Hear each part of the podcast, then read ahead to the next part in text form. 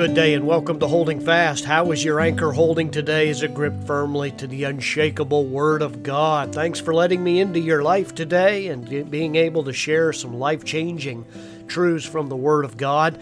Uh, I have begun a series that I want to uh, spend some time on in the next several podcasts, but I, I pray for the you who are a listener.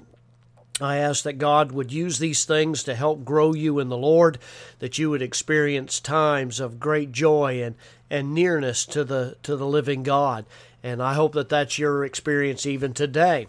Uh, we continue to look and interact with the articles written by Micah Colbert, who a pastor at Community of Grace Church in Buffalo, New York. Uh, he has written a number of books. He works on uh, at his church in the areas of evangelism, and he has uh, written uh, several articles that I'm interacting with that I thought would be very helpful for those of you who are my listeners to be able to examine your own life and to use the diagnostic questions that he and I have put together in order to help you in your walk with the Lord. Times of spiritual dryness. That may be you right now. I don't know. Uh, I mentioned to you in the last podcast some important questions. I hope you took time to interact with those questions. I think Pastor Colbert really does succinctly sum them up so that uh, you can really begin to identify those areas of your life that may be holding you back from experiencing the fullness of the joy that's in Christ and uh, having a more consistent walk with the with the Savior. Spiritual dryness uh, can literally be a time of testing from God. I think we need to be aware of that. The Lord often uses seasons of spiritual dryness to mature you in your faith. That always happens. I know that, uh, again, I referenced Job last time, but Job and the experience of the loss and the things that uh, he went through were really uh, opportunities for him to be tested in his relationship with God. We're naturally inclined as human beings to depend on our feelings more than on the truths of God's Word. This is a reality I find so many times in people's lives. If we feel close to God, we assume that we are.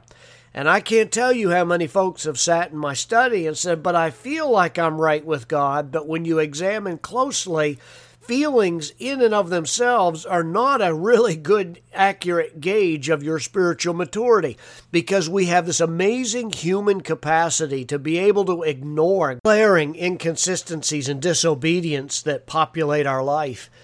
Uh, there are people that can look at themselves and there's these blind spots that uh, just are not obvious to them, but are very obvious to those that are looking in and looking at their lives. So be very careful. Don't trust your own heart. Oftentimes that kind of garbage philosophy is thrown out there that you just need to follow your heart and trust yourself. And I'm going to tell you, uh, in my heart dwells no good thing.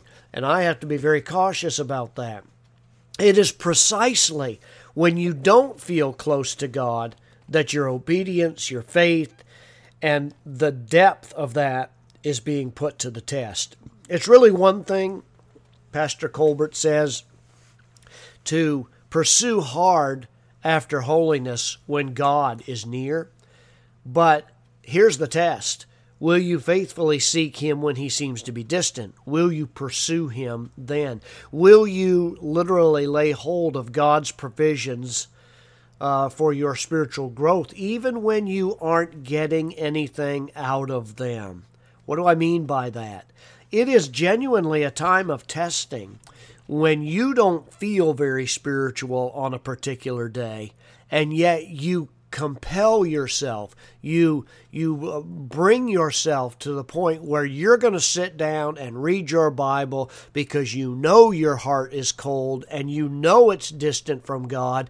It's a thing to sit down with your prayer time and literally pray through the dryness and the darkness that seems to be hanging over your soul. This is the way that God tests Uh, every believer, is that spiritual dryness uh, can be alleviated I found this in my own life, that I can take time when I know what I need to do, and I can humble myself before God even when it doesn't feel like the right thing to do. I do it anyway, and it's amazing. God responds to that by breathing into my dry soul uh, clouds of refreshment and rain, and He waters my soul and brings me where I ought to be. Folks, recognize And, re- and reject that tendency to walk away from God when my soul is dry and go to Him. That's a time of testing of the maturity of your faith. Um, reject superficial solutions to spiritual dryness is what uh, Pastor Colbert says. Uh, I think he's right in this. In times of dryness, you're really tempted to think a change of scenery is going to revitalize your spiritual zeal. There are people that do this all the time. It's their reputation. They hop from one thing to another. They go from church to church. They're church hoppers. They go from relationship to relationship. They're trying to find and they're attempting to reignite their spiritual life. They think a change of scenery is going to do that. But there is no substitute for a change of heart. You cannot do that.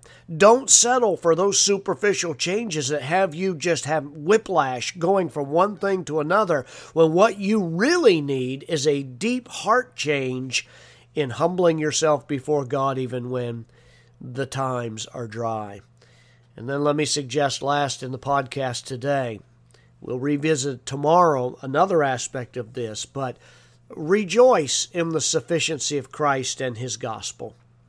You know, your standing with God is not to be dependent on the circumstances that you find yourself in.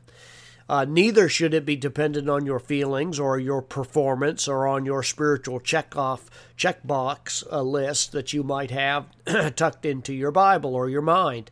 Rather, your standing with God is in Jesus Christ alone. In Christ, you who were once far off, Ephesians two thirteen says, have been brought near to God.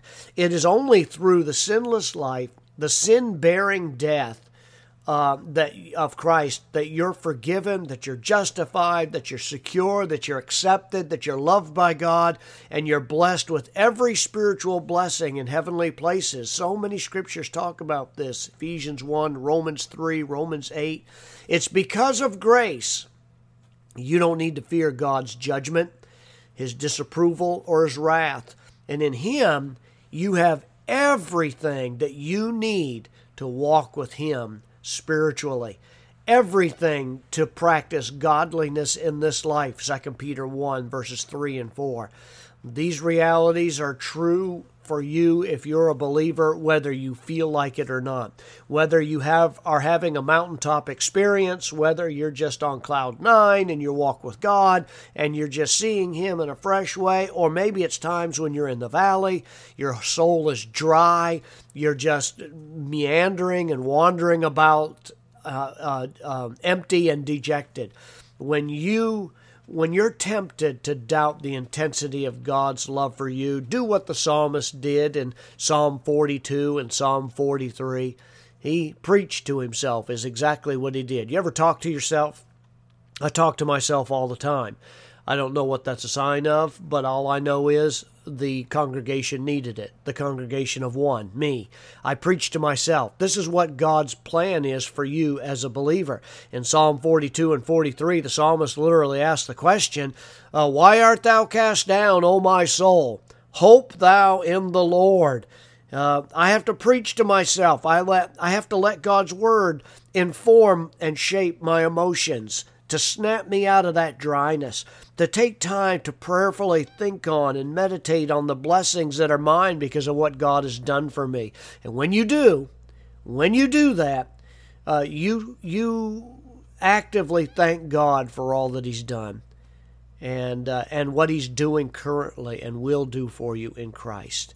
Well, much more can be said about this, but this is kind of an introduction into this that Pastor Micah Colbert talked about, and I am so appreciative of his writings that I think should be uh, uh, meditated on by every believer. And that's why we're talking about this in the podcast.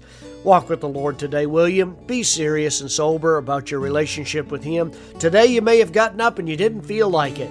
Well, all the more reason to go and get your Bible, get in your prayer closet, and spend some time meditating on the Lord, and you pray and think about Him until the time of refreshing comes in. God bless you. Walk with Christ.